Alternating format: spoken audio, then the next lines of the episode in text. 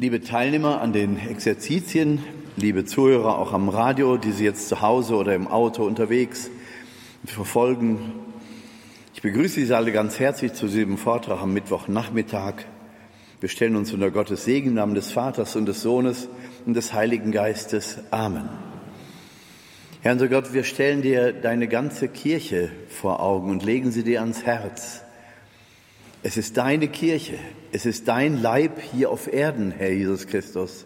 Du bist das Haupt, wir sind die Glieder. Nicht die Glieder können sich verselbstständigen und gegeneinander arbeiten oder einander vorbei. Dann ist es um den Leib geschehen. Wir bitten dich um diese harmonische Einheit all der Teile, die zum Leib gehören, die zu deinem Leib der Kirche gehören, dass sie geschwisterlich einander ergänzen in ihrer Unterschiedlichkeit, in ihrem, mit ihren unterschiedlichen Charismen und Aufträgen. Herr, segne deine Kirche und gieß dein kostbares Blut über sie aus, dass sie befreit bleibe von den Mächten der Finsternis und dass sie wachse in Heiligkeit und Reinheit. Darum bitten wir dich durch Christus unseren Herrn. Amen. Ja, und dass die Kirche in Heiligkeit und Reinheit wachse, das ist ein eigener Abschnitt im Brief des Papstes Franziskus von 2019 zur Vorbereitung auf, die, auf den deutschen synodalen Weg, der prozesshaft ja bis heute andauert. Er schreibt da im Kapitel 10, deshalb achtet aufmerksam auf jede Versuchung, die dazu führt, das Volk Gottes auf eine erleuchtete Gruppe reduzieren zu wollen. An anderen Stellen spricht der Papst von einer intellektuellen Elite, die in der Gefahr ist, an einem Großteil des Leibes vorbeizulaufen und zu entscheiden. Also wir sollen das Volk Gottes nicht auf eine erleuchtete Gruppe reduzieren, die nicht erlaubt, die unscheinbare und weit verbreitete Heiligkeit zu sehen, die es überall im Land gibt, sich an ihr zu freuen und dafür zu danken. Die unauffällige Heiligkeit. Diese Heiligkeit, die da lebt im geduldigen Volk Gottes, in den Eltern, die ihre Kinder mit so viel Liebe erziehen, in den Männern und Frauen, die arbeiten, um das tägliche Brot nach Hause zu bringen, in den Kranken, die den, in den älteren Ordensfrauen, die weiter lächeln. In dieser Beständigkeit eines tagtäglichen Voranschreitens sehe ich, also Papst Franziskus, die Heiligkeit der streitenden Kirche. Oft ist das die Heiligkeit von nebenan, die Heiligkeit derer, die in unserer Nähe wohnen und die ein Widerschein der Gegenwart Gottes sind. Das ist die Heiligkeit, die die Kirche vor jeder ideologischen und pseudowissenschaftlichen und manipulativen Reduktion schützt und immer bewahrt hat.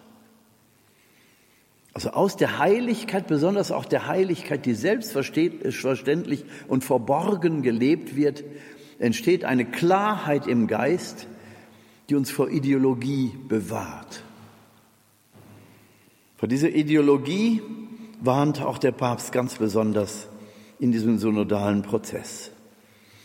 Diese Heiligkeit regt uns an, erinnert daran und lädt ein, diesen marianischen Stil im missionarischen Wirken der Kirche zu entwickeln, die so in der Lage ist, Gerechtigkeit mit Barmherzigkeit, Kontemplation mit Aktion und Zärtlichkeit mit Überzeugung auszudrücken. Denn jedes Mal, wenn wir auf Maria schauen, glauben wir wieder an das Revolutionäre der Zärtlichkeit und der Liebe. Kurz und treffend formuliert. An Maria sehen wir, dass die Demut und die Zärtlichkeit nicht Tugenden der Schwachen sind, sondern Tugenden der Starken, die nicht andere schlecht zu behandeln brauchen, um sich selbst wichtig zu fühlen.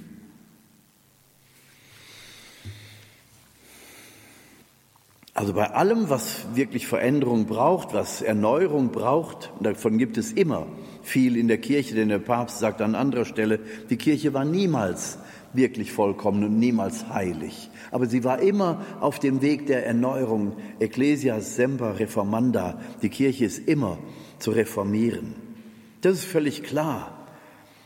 Wenn ein, ein, äh, ein Erneuerungsprozess sich auf einige wenige reduziert, die angeben wollen, in welche Richtung das Ganze geführt werden muss,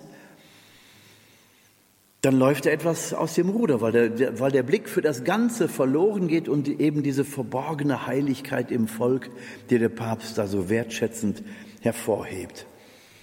Und ich würde das noch ergänzen durch die Erfahrungen, die ich ja mache, durch die Exerzitien und auch durch die Teilnahme an Holy Hours oder an Night Fever Veranstaltungen, wo wirklich viele Menschen, vor allen Dingen junge Menschen zusammenkommen, um Gott zu loben und zu preisen. Sicherlich auch ein Stück weit in charismatischer Weise, wo andere dann schon wieder warnen vor zu viel Emotionalität. Wobei ich mich frage, warum sollen wir die Emotionalität denn ausschalten? In der Bibel lese ich, du sollst den Herrn, deinen Gott lieben, mit all deinen Kräften. Und zwischen Kopf und Fuß liegt noch ein bisschen was, vor allen Dingen unser Herz. Warum soll ich das denn außen vor lassen? Muss ich zum Fußballplatz, um das Leben zu dürfen? Nein, und gerade in diesen Zusammenhängen, die so skeptisch beäugt werden, weil sie angeblich emotionalisieren, in Wirklichkeit öffnen sich da die Seelen in ihrer Sehnsucht zu Gott. Das ist die Verwirklichung des ersten, der ersten Bitte des Vaterunser, das wir heute im Evangelium gehört haben dein, dein, geheiligt werde dein Name. Diese Heiligung des Namens Gottes heißt, ich entwickle die Sehnsucht einzutauchen in diese Herrlichkeit Gottes, die mich jetzt schon umfangen soll. Ich will da nicht warten bis nach meinem Tod. Ich weiß und habe die Verheißung, dass diese Herrlichkeit erfahrbar wird hier auf der Erde. Und zwar vor allen Dingen dann, wenn wir den Namen Gottes verehren, wenn wir loben und preisen. Wenn wir sein Reich erwarten und seinen Willen auf dieser Erde realisieren wollen und nicht unseren Willen. Der Maßstab ist also nicht die Vernunft des Menschen, sondern die Heiligkeit und die Herrlichkeit Gottes, aus der heraus alles erschaffen ist und die uns liebevoll trägt und zu Hause erwartet am Ende. Ja, wie gesagt, bei diesen Veranstaltungen erlebe ich sie doch, die vielen, vielen Menschen, junge und auch ältere Leute, die zum Gespräch kommen, weil sie dann in dieser Atmosphäre zum Gespräch offen sind. Und was dann ausgesprochen wird, ist doch nicht unwissenschaftlich und unvernünftiges Zeug, sondern die Menschen erzählen aus der Tiefe ihres Herzens, sprechen über Brüche und Erwartungen, Hoffnungen, Freuden, aber auch Leiden ihres Lebens und vor allen Dingen auch über die Berufung, die sie spüren. Viele Menschen in unserem Land glauben, dass die Berufungen am Ende sind. Das ist nicht wahr.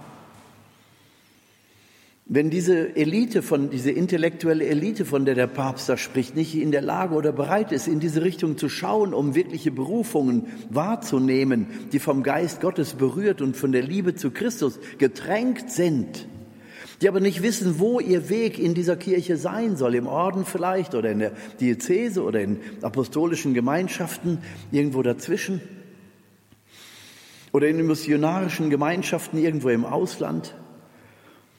Im Gespräch mit diesen Menschen erlebt man diese unglaubliche Dynamik einer Suche nach dem lebendigen Gott. Das sind Menschen, die äh, spüren und genau wissen, dass der vernunftgeprägte Gottesbegriff der Gnosis überhaupt nicht ausreicht, um das zu beschreiben oder zu begleiten, was in ihnen an Sehnsucht und an Entwicklung da ist. Also diese Erfahrung, die ich da mache, würde ich noch zu dem dazusetzen, was unser Papst Franziskus da sagt, indem er von der, von der verborgenen Heiligkeit im Alltag spricht, eben auch diese Gottsuche, die gerade bei jungen Menschen immer mehr aufbricht. Das führt dazu, dass ich Kirche also doppelgleisig erlebe. Einmal erlebe ich wirklich den Niedergang, aus dem heraus ja dieser synodale Weg überhaupt angestrebt wurde, um zu schauen, wie kann man diesem Niedergang der Kirche, dieser Erosion des Glaubens, wie der Papst das nennt, begegnen. Aber auch andererseits eben immer mehr werdende, gerade junge Menschen, die ihrer Suche nach dem lebendigen Christus Ausdruck geben. Und wenn sie dann einander finden, in Gemeinschaft sich zusammentun, sie können sich nicht vorstellen, wie groß die Freude ist. Da brauchen wir nicht unbedingt auf den Katholikentag oder den Weltjugendtag in Lissabon zu warten. Das erleben wir überall, wo solche Festivitäten stattfinden, Prayer Festivals, liturgische Nächte, Night Fever und wie diese Veranstaltungen alle heißen. Und ich bin dem Himmel dankbar, dass ich mit meinen fast 70 Jahren sehr viele von diesen jungen Leuten kennenlerne. Und es werden immer mehr, die ein Interesse entwickeln im Rahmen unseres jungen Oratoriums, was sich da entfaltet, aber auch außerhalb in vielen geistlichen Gemeinschaften wahrzunehmen, mit welcher Freude, mit welcher Sehnsucht da junge Leute ihren Glauben feiern wollen. Und sie bedauern es sehr, dass es außerhalb der Strukturen, aber im Herzen der Kirche stattfindet. Es wäre gut, wenn das auch innerhalb der Strukturen möglich wäre. Und dabei ist die Gefahr eben, dass diese offizielle Schiene, die strukturierte Kirche und äh, das, was außerhalb der Strukturen ist, aber immer noch im Herzen der Kirche, was in freien Initiativen läuft oder auch im Bereich geistlicher Gemeinschaften. Es ist so schade, dass man sieht, wie das immer mehr nebeneinander herläuft, bis sich auseinander entwickelt. Auch da warnt der Papst, dass wir die Offiziellen und auch die aus dem Volk Gottes, dass wir achten müssen, dass die Kirche eben nicht auseinanderdriftet, dass, äh, dass wirklich Raum ist für alle diese geistlichen Erfahrungen.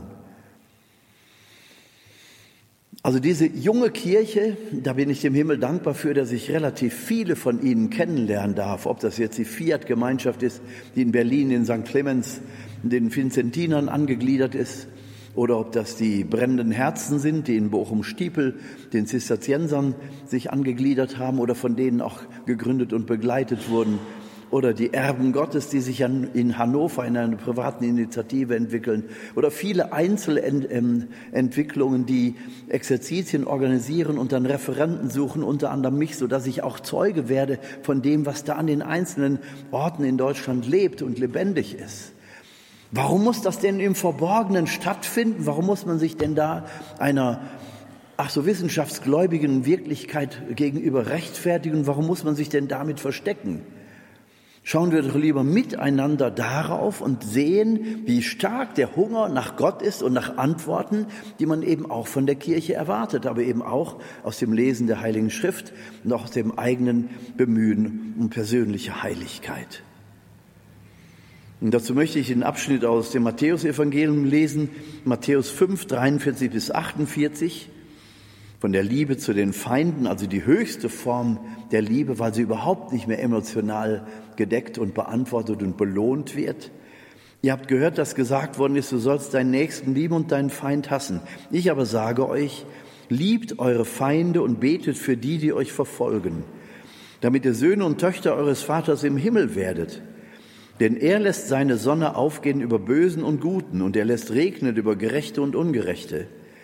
Wenn ihr nämlich nur die liebt, die euch lieben, welchen Lohn könnt ihr dafür erwarten? Tun das nicht auch die Zöllner? Und wenn ihr nur eure Brüder grüßt, was tut ihr damit Besonderes? Tun das nicht auch die Heiden? Ihr sollt also vollkommen sein, wie es auch euer himmlischer Vater ist. Von der Vollkommenheit spricht Jesus, und damit ist kein Perfektionismus gemeint kein hundertprozentiges Einhalten von, Gebe äh, von Geboten und Normen. Natürlich sollen wir danach streben, weil es Ausdruck der Liebe zu Gott ist. Aber da dürfen wir eingedenk sein, dass wir unvollkommen erschaffen sind und dass bis an unser Ende bleiben, dass wir immer auf die Gnade Gottes angewiesen sind. Und das ist ja auch gut so. Wir werden also am Ende nicht belohnt für, unseren, für unsere Perfektion, für das, was wir geleistet haben, sondern die Gnade Gottes ist es, die uns liebt, die uns umfängt, und das ergänzt, was wir mit unseren eigenen Möglichkeiten nicht schaffen. Was also meint das Wort Vollkommenheit hier? Vollkommen in der Liebe, eben nicht in der Leistung, sondern eher im Loslassen. Lass deine Vorstellungen los, wenn du deinen Feind lieben sollst, dann äh, das Umdenken würde bedeuten, soll ich etwa meinen Feind belohnen dafür, dass er mein Feind ist? Nein. Du sollst nur für ihn beten und du sollst ihn mit deiner Liebe, soweit du kannst, umgeben. Ja, soll der Schurke denn dann ungestraft davonkommen? Nein, jeder wird sich für das verantworten müssen, was er getan hat. Aber du, Kind Gottes, bist nicht der Richter, sondern deine Aufgabe ist die Liebe. Bleib in der Liebe und verzichte auf dein Richten wollen, verzichte auf dein Richter sein wollen. Also diese Vollkommenheit, die Jesus da meint, ist nicht ein Klimmzug der Anstrengungen, sondern ist ein Verzicht auf das eigene angebliche Recht. Woher hast du das denn, dein angebliches Recht? Deine Gerechtigkeit wird, wird sehr schnell auch zu einer Rechthaberei, zu einer Selbstgerechtigkeit und da kippt was um. Wie wir im Beispiel vom verlorenen Sohn sehen, der ach so brave zu Hause gebliebene Sohn, der dann nochmal wieder in, die, in den Groll geht und in den Zorn. Warum bist du denn in dem Zorn? fragt der Vater. Der Vater bist, du, bist du ärgerlich, weil ich barmherzig bin? Also mit unserer Gerechtigkeit, mit unserem Gerechtigkeitsempfinden stoßen wir sehr, sehr an Grenzen. Und da sagt Jesus, gib das auf. Lebt die Gerechtigkeit Gottes und die besteht in der vollkommenen Barmherzigkeit. Die Liebe Gottes zeigt sich in totaler Hingabe bis zum letzten Blutstropfen und sie zeigt sich in der Barmherzigkeit bis zum letzten Atemzug. Also indem wir aufgefordert werden zur Feindesliebe und für die zu beten, die uns verfolgen und verfluchen. Wenn wir segnen, dann ist der Segen Gottes stärker als der Fluch der Gegenseite. Wenn wir für einen beten, der unser Feind ist, der uns übel mitgespielt hat, ist dieses Gebet stärker und wirksamer als unser Recht haben wollen und unsere Abgrenzung, unsere Unversöhntheit, von der wir noch glauben, dass wir dazu das Recht hätten. Wir sollen nämlich Kinder des Vaters im Himmel werden, auf diese Weise, indem wir lieben, wie Gott liebt. Nicht im noch mehr, sondern ihm anders, als die Menschen das sonst tun. Das meint Jesus mit Vollkommenheit. Liebe vollkommen. Bete auch für den, der dich verflucht, der dir ins Angesicht flucht. Bete für ihn. Dein Gefühl schreit Feurio. Nein, ich will das nicht, ich kann nicht. Der hat das nicht verdient. Klappe halten. Jetzt ist wirklich deine Entscheidung dran, Kind Gottes. Und nicht deine Emotionen. Entscheide dich für die Liebe dann entscheidest du dich für das Herz des Vaters und fängst an, das Herz von Papa zu verstehen. So meint Jesus die Vollkommenheit, nicht in einer besonderen Leistung, sondern vielleicht in einer unendlichen Kraft des Loslassens, des Demütigwerdens. Das Gefühl, ich werde ja durch den Wolf gedreht, es bleibt nichts von mir übrig. Habe ich denn gar kein Recht mehr? Darum geht es nicht. Du musst einfach nur einsehen, dass du lieben sollst, wie der Vater im Himmel liebt. Dass du segnen sollst, wie der Vater im Himmel segnet. Du sollst beten, wie der Vater im Himmel betet. Beten, wie schon zuvor gesagt, als Ausdruck der inneren, des inneren Dialoges in der Trinität. Wir sollen, wenn wir beten, einsteigen in diesen inneren trinitarischen Dialog mit dem Vater, dem Sohn und dem Geist. Die reine Liebe. Nicht mehr mein Wille geschehen, nicht mehr mein begrenztes Verstehen ist da gefragt, sondern das durchdrungen werden von der Kraft der Liebe Gottes und durch seinen Geist, der sich unseres irdischen Geistes bedient. Verstehen Sie, wie weit entfernt diese Gedanken sind von einer vernunftgeprägten Moderne, die meint, mit irdischer, mit menschlicher Vernunft alles beurteilen zu können. Welche Anmaßung und welche Armut in Wirklichkeit. Also wir sollen vollkommen sein, wie der himmlische Vater vollkommen ist. Und Jesus sagt es nicht nur, dass wir beten sollen für die, die uns verfolgen und die segnen sollen, die uns verfluchen, sondern Jesus tut ja genau das als er am Kreuz hängt, in der schlimmsten Situation seines Lebens, in der schlimmsten Situation, die man sich als Mensch überhaupt vorstellen kann.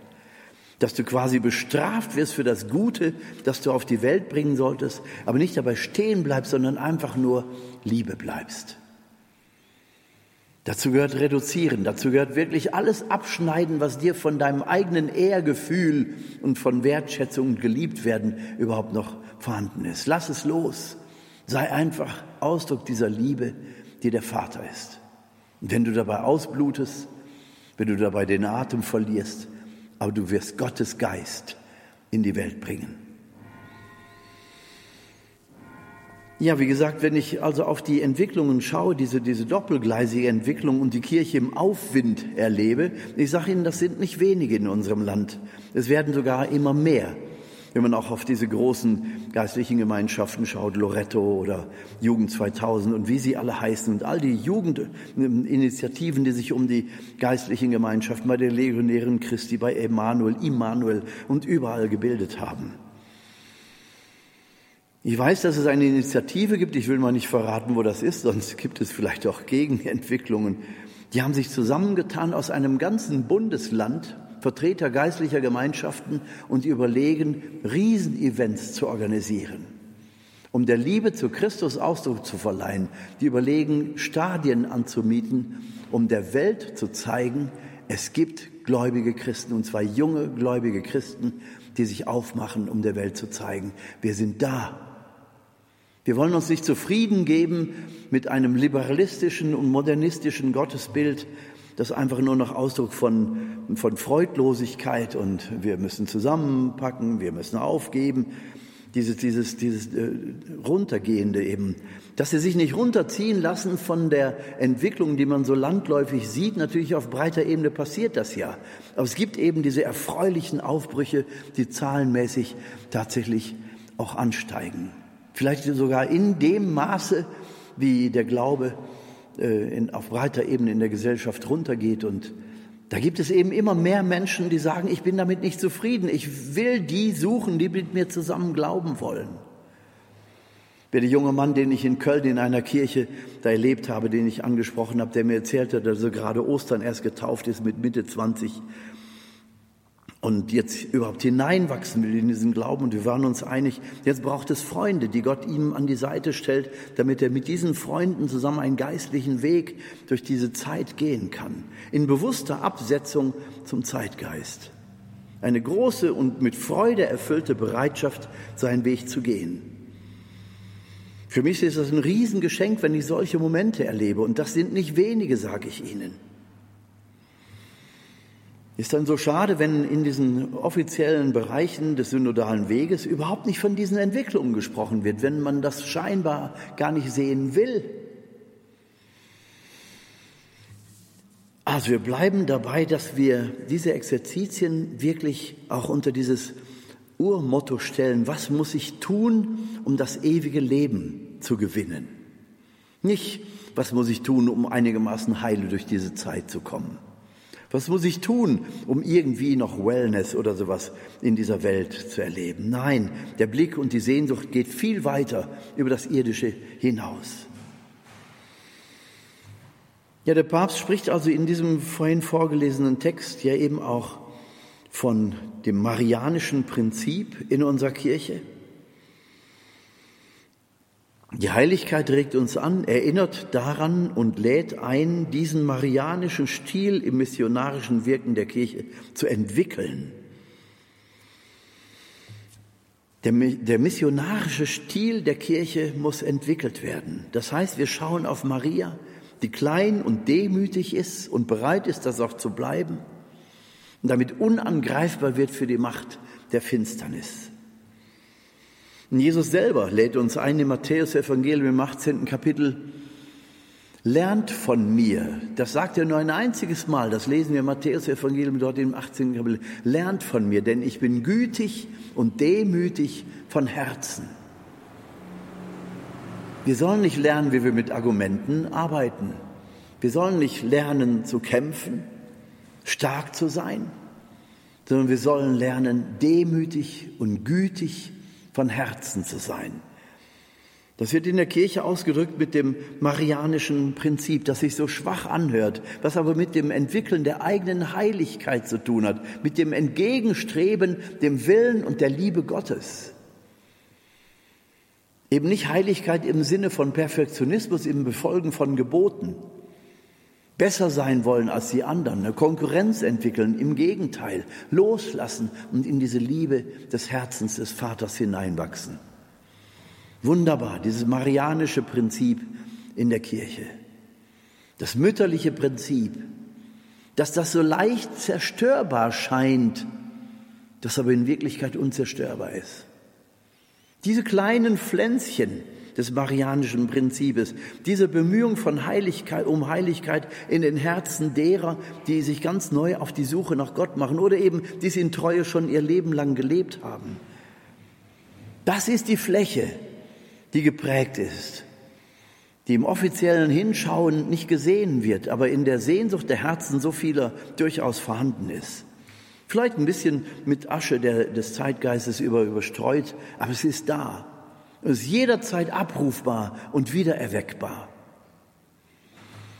Deswegen lädt der Papst uns also ein, jedes Mal, wenn wir auf Maria schauen, glauben wir wieder, wieder an die Revolutionäre, an das Revolutionäre der Zärtlichkeit und der Liebe, Gütigkeit und Demut, die wir lernen sollen, auch von Jesus. In Maria sehen wir, wie das geht. Maria wird uns dargestellt als eine Frau auf der Weltkugel stehend mit einer Schlange unter den Füßen und es sieht aus, als wenn sie sich überhaupt keine Mühe machen muss, um diese Schlange in Schach zu halten. Sie hat sie einfach unter den Füßen liegen und dabei ist ihr Gesicht so klar und rein zum Himmel ausgerichtet in betender Haltung. Das ist Ausdruck dieses marianischen Prinzips, das, äh, das in der Kirche immer neu entwickelt werden soll. Wozu Menschen hingeführt werden, diese Liebe zur Heiligkeit dass kleine Kinder schon vor dem Einschlafen von Papa und von Mama gesagt bekommen, sag mal, Jesus, ich hab dich lieb. Ja, Jesus, ich hab dich lieb. So ich Papa lieb hab und wie ich Mama lieb hab. Ist vielleicht im Anfang nur ein Satz, aber Kinderherzen sind so leicht prägbar und solche Dinge, wenn sie dann ausgesprochen werden, finden ihren Platz im eigenen Herzen, sind auch im späteren Lebensverlauf wieder abrufbar. Also auf Maria schauen. Nicht auf eine Statue schauen, sondern auf Maria, die eben in dieser statuenhaften Darstellung das marianische Prinzip verkörpert, diese reine Gebetshaltung, dieser Ausdruck der Liebe zu Christus und durch Christus zum Vater und gleichzeitig die Macht zu haben, über dem Bösen zu stehen. An diese Demut und diese Kleinheit der Mutter Gottes kommt der Satan nicht dran, so lautet ein Satz in der Kirche. Klein sein und demütig wie Maria, da hat der Teufel kein Packende, wie man auch sagen könnte. Da kommt er nicht dran. Also wenn wir nach Heiligkeit streben, dann ist es gut, sagt der Papst, wenn wir auch auf Maria schauen, eben in dieser Haltung, dass wir diese Haltung übernehmen, dass diese figürliche Darstellung einen Widerhall findet in uns und etwas Positives auslöst und sagt, ja, das ist etwas, was ich in meinem Wesen integrieren möchte, was ich, was ich umsetzen möchte in meinem Denken, Reden und Tun. Auf Maria schauen, das ist ja in der Kirche durchaus unterschiedlich gesehen worden, aber eins ist klar. Maria hat ihre Kraft und ihre Mütterlichkeit den Aposteln gezeigt in einer Zeit, wo es fast menschlich eine völlige Überforderung gewesen wäre. Stellen Sie sich vor, Maria steht unter dem Kreuz und sie steht als Mensch dort, als Mutter steht sie dort, zusätzlich als Mutter Gottes, aber zunächst mal ist sie auch als, als Mensch da und sie sieht, wie ihr Sohn, wie ein Verbrecher am Kreuz verblutet und erstickt. Hingeben bis zum letzten Blutstropfen, barmherzig bis zum letzten Atemzug. Das wird beantwortet mit einem grausamen Tod, den diese Römerbande ihm da verordnet. Und er bleibt trotzdem das, was er von seinen Jüngern immer erwartet hat. Betet für die, die euch verfolgen, segnet die, die euch verfluchen. Und Maria entwickelt keinen Groll und keinen Hass auf die, die ihn verraten haben, die ihn angezeigt haben. Sie entwickelt keinen Hass auf die Soldaten, die diesen schäbigen Befehl ausführen mussten. Sie entwickelt keinen Hass auf irgendwelche Menschen, auch nicht auf die Apostel, die Jesus in der schlimmsten Stunde seines Lebens verlassen haben. Sie steht da einfach, stirbt den Tod ihres Sohnes beinahe mit und sagt, Gott, ich verstehe überhaupt nicht, was hier läuft, aber ich vertraue dir, dass du einen Weg weißt. Diese Haltung ist absoluter Ausdruck dieser Reinheit, dieser Demut dieser Frau. Und das kostet in dem Moment alles. Da kann keiner sagen, das ist das, das ist das Gerede einer schwachen Person. Nein, da zeigt Maria ihre Stärke. Da beweist sie, was der Papst in diesem Schreiben sagt, dass Demut und Hingabe und Zärtlichkeit der Liebe äh, Tugenden der Starken sind. Und Maria zeigt ihre Stärke. Und dann geht das ja noch weiter. Sie hätte tausend Gründe gehabt, erstmal den Tod ihres Sohnes zu beweinen. Und sie geht unmittelbar in den Abendmahlsaal, um den Jüngern beizustehen, in ihrer Angst, in ihrem Schuldgefühl, in ihrer Verzweiflung. Die Zeit der Schönwetter-Evangelisation mit ihrem Jesus zu Lebzeiten ist vorbei und jetzt in der Zeit absoluter Finsternis und Zerriebenheit, da ist Maria an der Seite. Und er weist sich als Mutter und als Königin der Apostel in einer unglaublichen Krise. Wenn das hier Sinn macht, dann nur noch für dich, Jesus, für dich, für dich. Und Maria ist diejenige, die sie anleitet, so zu beten. Vermutlich wären die Jünger ohne Maria in dem Moment auseinandergelaufen. Das war eine Zerreißprobe, das hält kein Mensch aus. Dazu noch zu den meistgesuchten Verbrechern der Stadt zu gehören. Maria ist einfach da und berichtet immer und immer wieder, wie die Verheißungen Gottes sich in ihrem Leben erfüllt haben. Und das heißt, die ausstehenden Verheißungen, Auferstehung, Pfingsten, Aussendung bis an die Enden der Erde, Mission bis, in die, bis ans Ende der Zeiten, das steht ja alles noch aus. Maria weiß auch nicht wann und wie, aber sie weiß, es wird geschehen. Und genau das vermittelt sie den Jüngern. Wenn ihr jetzt auseinanderlauft, ist alles vorbei. Also haltet aus und bleibt hier und vertraut der Prophetie Gottes. Kommt, Jungs, setzt euch noch mal wieder hin. Und sie erklärt wieder und sie erzählt wieder die Geschichten, wie Gott sich als treu erwiesen hat in ihrem ganzen Leben, wo es so oft danach aussah, dass es wie eine Wackelpartie, wie ein Weg am Abgrund, an der Abbruchkante des Lebens vorbei und dann doch noch mal gut gegangen. Maria weiß genau, das ist geführt worden Maria lebt in diesem Glauben und ist einfach nicht bereit, auf das Böse zu schauen, das die Welt uns zu bieten hat, sondern sie schaut einfach nur auf die Prophetie und das Gute, das Gott ihr anbietet. Und dabei hat sie das Gesicht, das lächelnde Gesicht des Vaters vor Augen. Die Jünger haben sich so von ihr verstanden und begleitet gefühlt, denn sie hat ihnen nichts anderes beigebracht, als Jesus ihnen beigebracht hat. Nur eben in dieser veränderten Situation hat sie ihnen deutlich gemacht, das, was Jesus euch gesagt hat, hat jetzt und für immer seine Gültigkeit. Die Jünger haben diese Lektion verstanden nach Pfingsten, als sie sich hinausgesandt gewusst haben bis an die Enden der Erde. So wird berichtet, dass sie überall die Botschaft über Maria mitgenommen haben. Maria ist kein katholisches Special. Maria ist keine katholische Erfindung. Sondern Maria ist von Anfang an von den Aposteln bis an die Enden der Erde mitgebracht worden und verkündet worden. Als Bestärkung in ihrer Glaubensnot, die sie selber durchlebt und durchlitten haben. Sie haben also das Evangelium Jesu verkündet und auch von der Stärke der Mutter Gottes berichtet.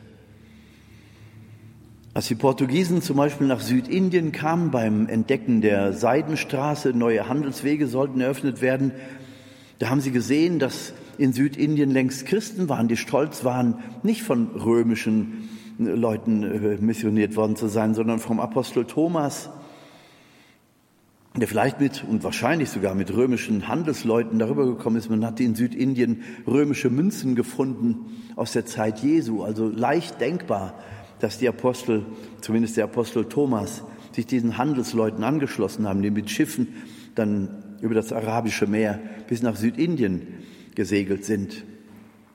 Und als die Portugiesen kamen, wie gesagt, im 14., 15. Jahrhundert und haben dort die christlichen Gemeinden entdeckt, da haben sie gesehen, die leben ja den absoluten Glauben des Evangeliums. Die glauben an Jesus Christus, die verehren Maria, die feiern die Eucharistie. Das ist ja Kirche. Die Liturgie war ein bisschen anders. Sie ähnelte mehr dem orthodoxen Ritus. Aber dennoch, es waren Christen, die nicht von Europa aus missioniert waren. Welche Überraschung. Und sie haben dort Maria vorgefunden. Das sollten alle, die der Reformation angehören, sich auch noch mal vor Augen halten. Maria ist keine katholische Erfindung, die ist von den Aposteln aus Dankbarkeit mitverkündet worden. Von Anfang an. Es wird auch gesagt, dass besonders der Apostel Jakobus, der ja als der Pilgerapostel dargestellt wird in Santiago de Compostela in Spanien, ist sein Grab. Es wird berichtet, dass er, also er wird auch immer dargestellt mit einem Stern vorne an seinem Pilgerhut. Ein Campus Stelle heißt ja Feld der Sterne, am Ende der Welt, der damals bekannten Welt, also dieses Feld der Sterne. Wobei der Stern immer ein Symbol der Weisheit ist. Stella Maris, Meeresstern, Stella Matutina, Morgenstern. Maria wird so bezeichnet. Hagia Sophia heißt die Hauptkirche der orthodoxen Christenheit in Konstantinopel, heute Istanbul. Hagia Sophia, die heilige Weisheit, das Symbol dafür ist der Stern, der auf allen Ikonen zu sehen ist vor der Stirn der Mutter Gottes. Maria, der Stern der Weisheit. Und so wird sie auch dargestellt und so wird sie von den Aposteln mitgetragen bis an die Enden der Welt. Alle Christen, die auf die apostolische Mission zurückgehen, verehren auch Maria. Da kommt Maria vor. Also kein katholisches Special, und wenn wir genau hinschauen, dann steht Maria auf dem Zion-Wurzelgrund in Israel.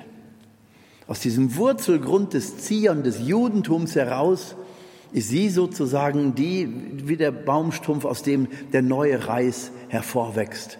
Dieses prophetische Bild nach Jesaja. Auf dem Wurzelgrund des Zion steht sie Zion als der Ort, wo sich das himmlische Jerusalem einst wieder herabsenken wird. In der Offenbarung wird es uns so berichtet. Da werden alle Völker kommen und jedes Knie wird sich beugen vor dem Thron und vor dem Lamm und es wird keine Sonne brauchen und kein Mond, keine Sterne, kein künstliches Licht, denn Christus selber wird ihr Licht sein. Also die Vision des Endes. Da wird nicht Dunkel und Chaos sein, da wird eine Person sein, die uns erwartet. Da wird Licht sein. Da werden wir liebevoll in die Arme aufgenommen. Gott ist Liebe und das wird sich am Ende dann erweisen. Maria steht auf diesem Wurzelgrund des Zion und erfüllt sozusagen die Prophetien des Alten Testamentes und bringt Jesus aus diesem Wurzelgrund des Zion hervor. Und diese Wurzeln werden eben nicht abgeschnitten, sondern äh, Paulus sagt im Römerbrief im elften Kapitel, dass wir, die Heidenchristen, eingepfropft sind in den edlen Stamm, in diesen edlen Ölbaum. Das Judentum ist damit gemeint. Und er sagte, wir dürfen stolz sein, dass wir als Heidenchristen dort eingepfropft sind und die gleichen Rechte haben wie der Urstamm des Olivenbaumes. Und dann sagt er den markanten Satz, nicht die Zweige tragen die Wurzeln, sondern die Wurzeln tragen die Zweige. Also bitteschön, stolzes Volk Gottes. Sei dir deiner Wurzeln bewusst. Der Wurzelgrund ist nicht katholisches Leben, ist nicht orthodoxes Leben, sondern der Wurzelgrund ist der Wurzelgrund Zion. Jesus Christus ist gekommen, um zu erfüllen und zu vollenden, was er bei den Propheten und im Gesetz geschrieben sieht. Jesus ist gekommen, um die Verheißungen zu erfüllen. Und die Apostel und besonders Johannes auch, der Evangelist, in dem betont Jesus also immer mehr die Einheit als die Unterschiedlichkeit. Also zu dieser Einheit des Volkes Gottes sind wir gerufen und dafür steht auch Maria. Maria als jüdische Frau, von der wir überhaupt nicht wissen, ob sie jemals getauft wurde. Da sagte mal jemand, sie brauchte auch nicht getauft werden, weil sie ja ohne Erbsünde empfangen war. Richtig. Von ihr wissen wir nicht, ob sie am Jordan getauft wurde. Aber wir wissen, dass sie mit dem Heiligen Geist überschattet wurde und sie war vom Geist getauft. Aber wie? Maria war hochcharismatisch, hochgeisterfüllt, in höchstem Maße und hat immer an die Prophetien Gottes geglaubt. Da biss keine Maus den Faden ab. Nicht mal ein Hauch von Zweifel. Ja, und diese Maria, die wird uns dargestellt eben als die Frau aller Völker. Nicht nur der christlichen Völker, nicht nur der katholischen oder der orthodoxen, die Frau aller Völker. So wird sie in Amsterdam dargestellt. Die Frau aller Völker, ob sie getauft sind oder nicht, ob sie Christus kennen oder nicht. Sie hat also eine, eine globale Dimension und sie wird als Königin des Weltalls bezeichnet, so wird sie uns in der Apostelgeschichte dargestellt. Sie steht auf der Sichel des Mondes, Sie hat den Kranz von Sternen hinter sich, die Sonne im Hintergrund. Die ganzen Galaxien sind hinter ihr und um sie herum. Sie wird als Frau des, als Königin des Weltalls bezeichnet. Und sie wird am Ende der Zeit eine Funktion haben. Welche? Sie wird der Schlange den Kopf zertreten. Das weiß der Gegenspieler. Deswegen hasst er sie reichlich. Aber er kommt ja nicht gegen sie an. Und das wird auch in der Offenbarung beschrieben. Dieser kosmische Kampf, der Drache und die Frau. Übrigens ähm, ist die Oper von Mozart die Zauberflöte ein Freimaurerauftrag. Da wird nämlich genau dieses Bild umgekehrt. Da wird die Königin der Nacht, was eigentlich Maria ist, sie wird als die, die die Menschen nicht liebt, an den Himmel sozusagen verfrachtet. Und der Drache wird als der Menschenfreund dargestellt, der die beiden Tamine und Tamina in den Tempel der Vernunft einführt. Klassische Freimaureransätze, klassisches gnostisches Gottesbild.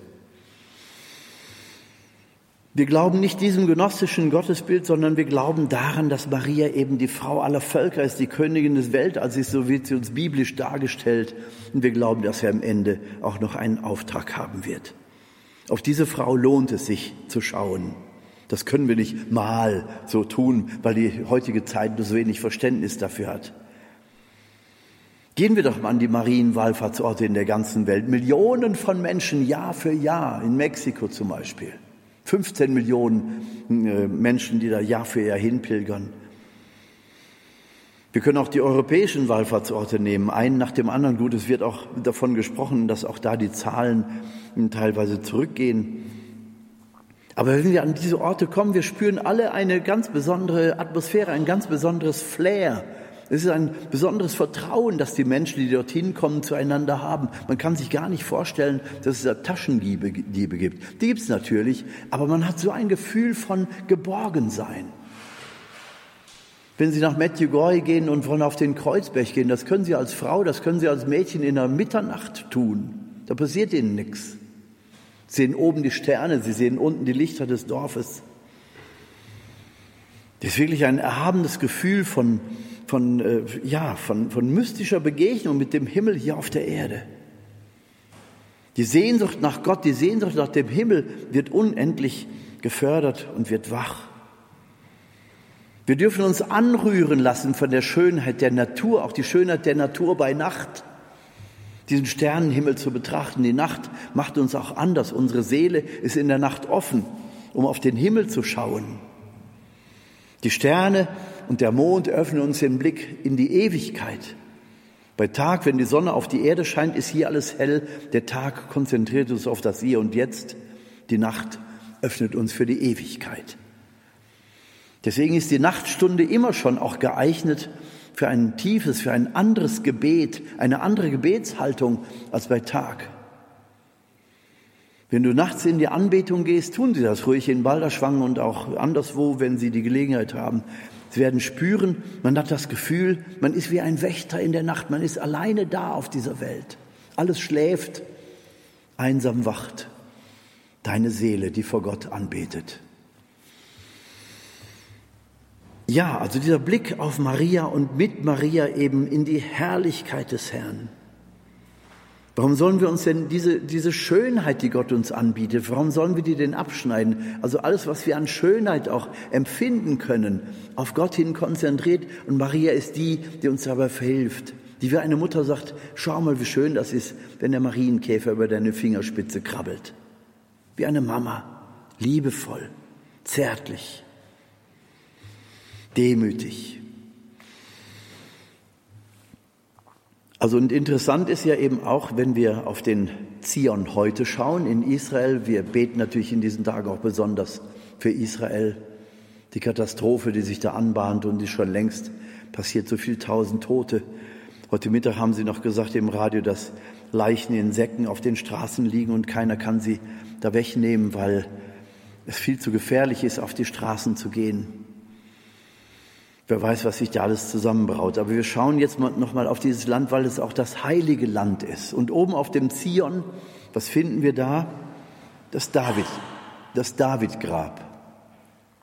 Vom Judentum verehrt und dort lokalisiert. Da ist also diese Tumba, der Sarg, in dem natürlich niemand liegt, aber er soll symbolisieren, das ist das Davidsgrab und darüber die israelische Flagge. Und welches, welches Symbol hat die israelische Flagge?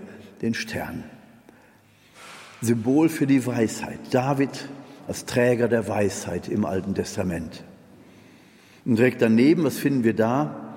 Die Dormitio-Abtei, wo der Ort verehrt wird, wo Maria entschlafen ist und möglicherweise in den Himmel aufgefahren ist. Maria, wie wird sie dargestellt? Mit dem Stern, mit dem Stern der Weisheit. Und in welchen Farben erscheint Maria, wenn wir jetzt diesen Erscheinungen Glauben schenken wollen? In Weiß und Blau. Jetzt jubeln Sie als Bayern nicht, wenn Sie das hören. Das hat nichts mit Bayern zu tun. Weiß und Blau sind die Farben Israels. Und der Stern ist in Blau auf weißem Grund. Hagia Sophia, die heilige Weisheit. Der Stern der Weisheit, das Symbol, das die Apostel mitgetragen haben bis an die Enden der Erde. Maria wird immer mit diesem Stern auch gemalt oder geschrieben in den wunderschönen Ikonen seit alters her. Und direkt daneben befindet sich dann der Abendmahlsaal, der Ort, wo Jesus die Eucharistie eingesetzt hat und in diesem Zeichen seine Gegenwart bekundet hat bis ans Ende der Zeit und eben auch Maria, die mit den Aposteln dort sich vorbereitet haben auf die Ausgießung des Geistes. Maria, die Apostel, Jesus, David, Sitz der Weisheit auf dem Zion, auf dem alles vollendet werden wird, so lautet die Offenbarung des Johannes. Dieser Blick auf den Zion öffnet uns den Blick ins Alte Testament zu David und durch Maria eben auch hin auf Christus, in dem alles vollendet sein wird. Danke, guter Gott, dass du uns in Maria ein, ein solch leuchtendes Beispiel geschenkt hast, wie Christsein verwirklicht werden kann. In vollkommener Weise war sie versöhnt. In vollkommener Weise ist sie die Liebe. Und sie ist niemals anders als die Liebe. Und wenn sie spricht und wo sie spricht, spricht sie immer prophetisch von Gott her zu uns Menschen, um uns zu ermutigen, aufzurichten und zu trösten. Danke Gott im Himmel, dass du uns Maria geschenkt hast und dass sie noch ein bisschen bei uns bleiben darf, in dem, was sie ihren Aposteln aufträgt, was er euch sagt, das tut. Amen.